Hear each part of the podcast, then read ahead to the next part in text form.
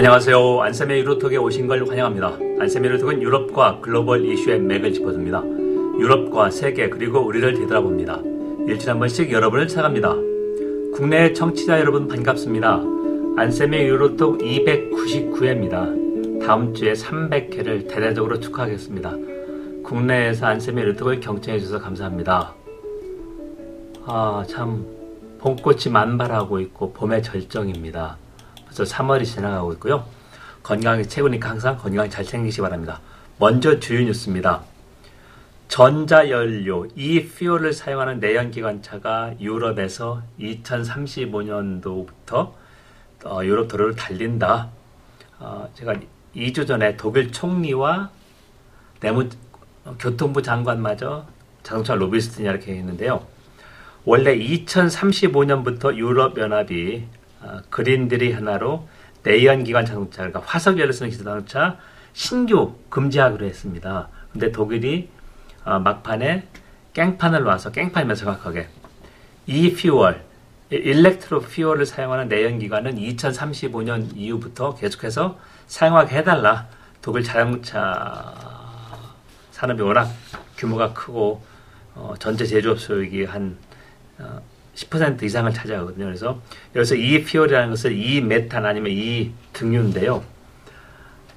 어, 재생 가능한 수소하고 탄소의 혼합이어서 기술적으로는 기후 중립적이라고 하지만 어, 탄소도 많이 배출되고 돈도 많이 상당히 비용도 높다. 그러니까 가격도 높다는데 독일이 억지를 부린 것이어서 승리를 했다 이렇게 되고요.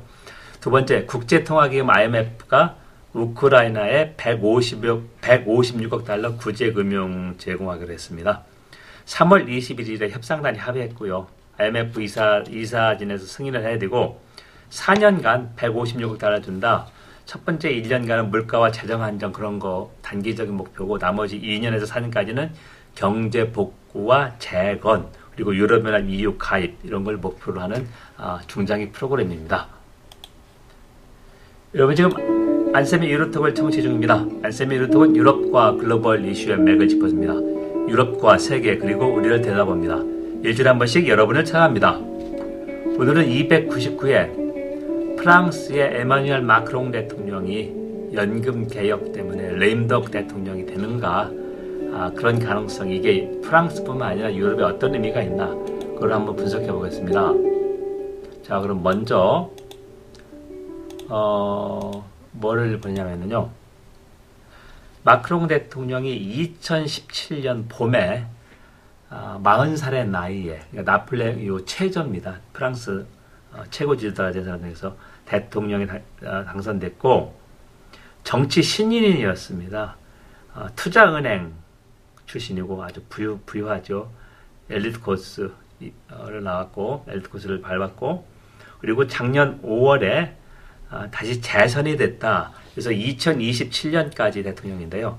앞으로 4년이 더 남았는데, 자, 프랑, 어, 의욕적으로 연금 개혁법을 만들고 통과시켰는데 의회의 정상적인 과정을 거치지 않았다. 무슨 말이냐?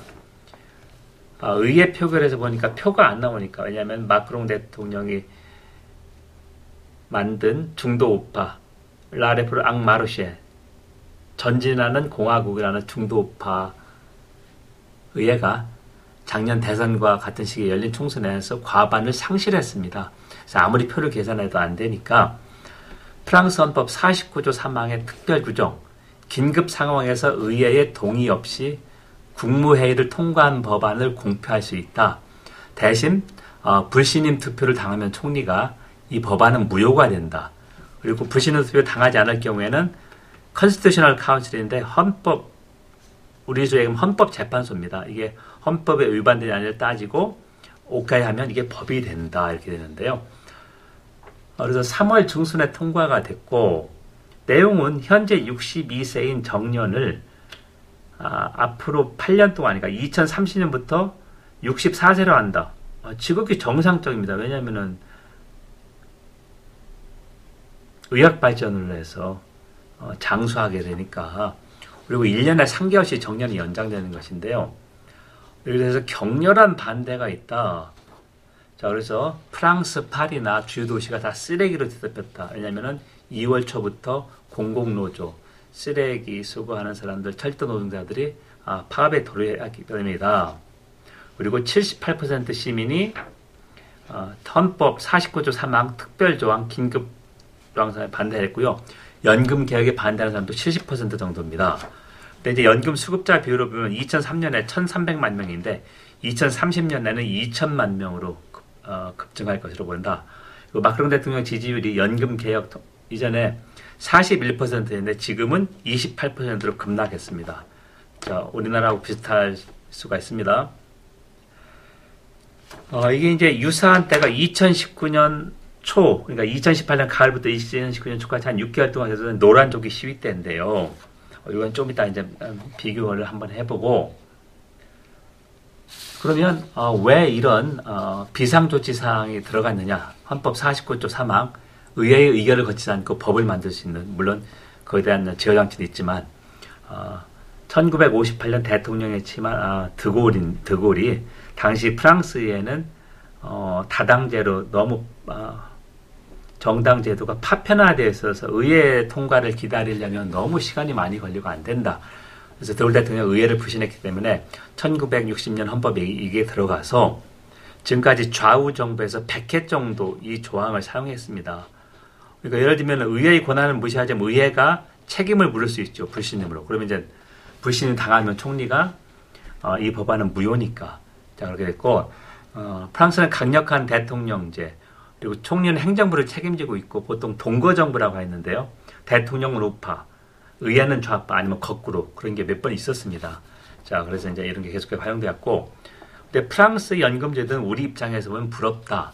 아, 연금의 소득 대체율이라고 하는데요. 아, 평균 소득의 몇 퍼센트를 연금이 주냐 해서 프랑스는 70%가 넘습니다. 우리나라는 겨우 40% 정도입니다. 자, 그러니까 이제 프랑스가 상당히 어, 연금이 후하다. 그리고 그 대신에 연금이 후하기 때문에 프랑스가 연금에 지출하는 비용이 GDP 14%를 지출하는데 이는 OECD 경제협력 개발기구 우리나라 회원국입니다. 두 배 정도 지출하고 있다. 그럼 왜 마크롱 대통령이 레임델, 레임덕이 될 수 있느냐? 만약에 헌법재판소에서 가능성은 낮지만 어, 이 법안이 무효다 연금법 하면은 당연히 레임덕이 올 수 있고요. 어, 노란족 기업을 이제 비교한다고 그러는데 공통점은 정부 정책에 대한 강력한 반대다.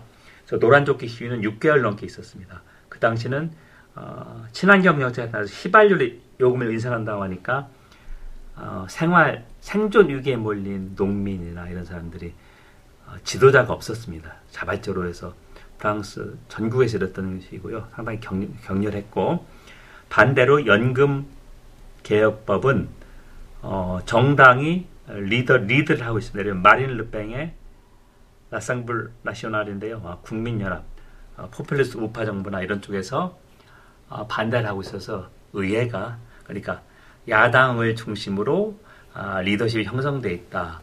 자 그래서 어, 마크롱 대통령이 분명히 프랑스에는 필요한 개혁이다. 하지만 이게 계속해서 질질 끌 경우에 국내 문제에 몰두하다 보면 독일과 함께 유럽 평화를 이끄는 프랑스 리더십이 약해질 수밖에 없다. 그리고 아, 마찬가지로 국제 무대에서 유럽의 목소리도 약해질 수 없다. 이렇게 약해질 수밖에 없다. 이렇게 생각합니다. 그래서 앞으로 아, 마크롱 대통령이 램덕에 빠질 것이냐, 어느 정도일 것이냐, 램덕에 살짝 빠지지 않더라도 상당한 어, 정치적 어려움이 예상된다. 어, 그런 내용입니다. 여러분 지금까지 안쌤의 유로톡을 청취했습니다. 안쌤의 유로톡은 유럽과 글로벌 이슈의 맥을 짚어줍니다. 유럽과 세계 그리고 우리를 되돌아봅니다. 일주일에 한 번씩 여러분을 찾아갑니다. 오늘은 299회 연금 개혁으로 어, 정치적 위험에 빠진 프랑스 마크롱 대통령이 어, 최악의 경우 레임덕에 빠질 수도 있다. 걸 한번 좀 어, 시나리오적으로 분석을 해봤습니다. 시나리오 별로. 경찰에서도 감사하고요. 다음 주는 유로톡 300회입니다. 어, 제가 생각해봐도 너무 뿌듯합니다. 2016년 12월 말부터 시작해서 어, 열심히 했습니다. 1년에 몇 회 정도 빠지면서 거의 이제 하나의 습관이 됐는데요. 항상 국내에서 경제해 주셔서 감사하고요. 이제 꽃 관광이나 꽃 여행도 많이 할 것입니다. 그리고 이제 꽃비가 날리겠죠. 봄비가 오면서 건강히 세우니까 건강 잘 지내시고 다음 주에 뵙겠습니다. 감사합니다.